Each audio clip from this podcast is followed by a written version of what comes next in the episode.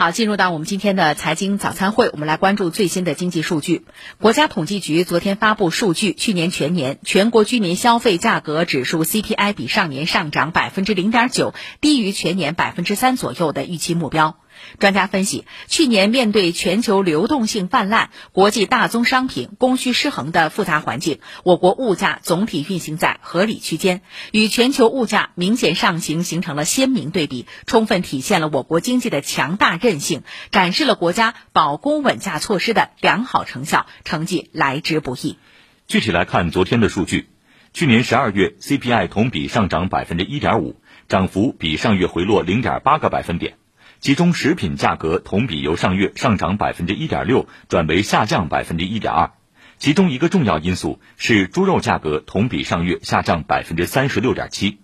上海市场上情况如何？本台记者赵颖文发来报道，一起来听。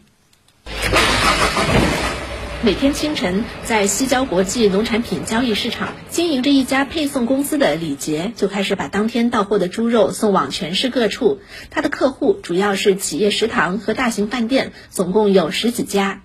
最近这段时间价格下降嘛，生意嘛比较好一点。你看现在肉只有十几块钱一公斤，我们去年每天也就做个十几头吧，今年每天二三十头，要翻一倍。批发商徐爱明最近的营业额稳定在每天五百来头白条猪。今年嘛价低嘛，我们的白条的这个头数呢翻倍增长。像我们这个大型批发市场都是薄利多销的，你批发的多嘛，肯定就是赚的多。实际上今年这个生猪屠宰企业的压力还是比较大的。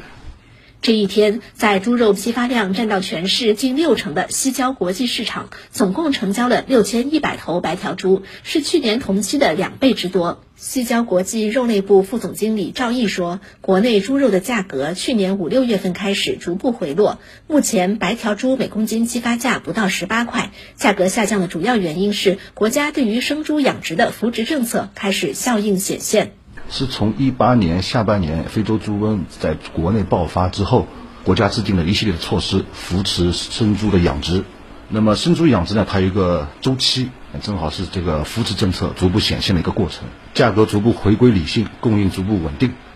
国家农业农村部对五百个集贸市场的监测显示，今年第一周全国猪肉价格同比去年同期下降近一半，已经连续五周出现下降。记者打开常用的电商平台，同样品牌两百克精瘦肉丝，去年二月的订单显示售价十五点八元，而现在只要十一点六元。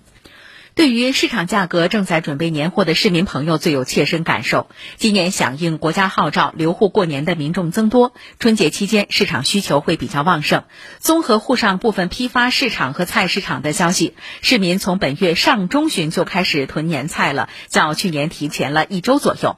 冰鲜海鲜、冷鲜家禽和肉类这三大类年菜销量均有不同程度的增加，估计平均增幅在三成左右。上海农产品批发市场是离市中心较近的大型综合农贸市场，经销家禽的摊位、冷鲜家禽的销量甚至较平时增加了五成以上。单个摊位这两天每天批发给菜市场摊主、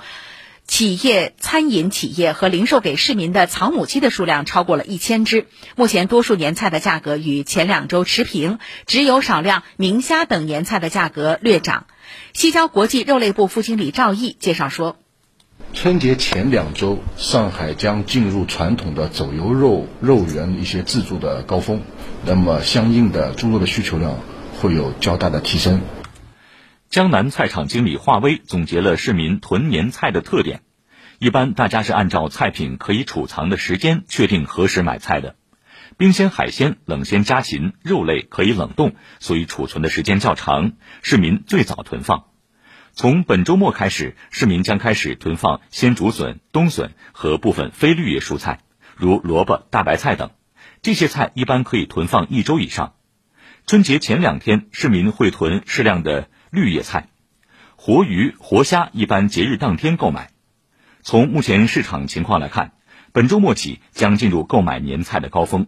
不过，也要提醒大家的是，这两年上海市场不断拓宽进货渠道。除了上海周边的江苏、浙江、安徽、山东等地之外，新疆、黑龙江、海南等地区都是本地市场的货源地，能够做到南北货源互补。以上是财经早餐会。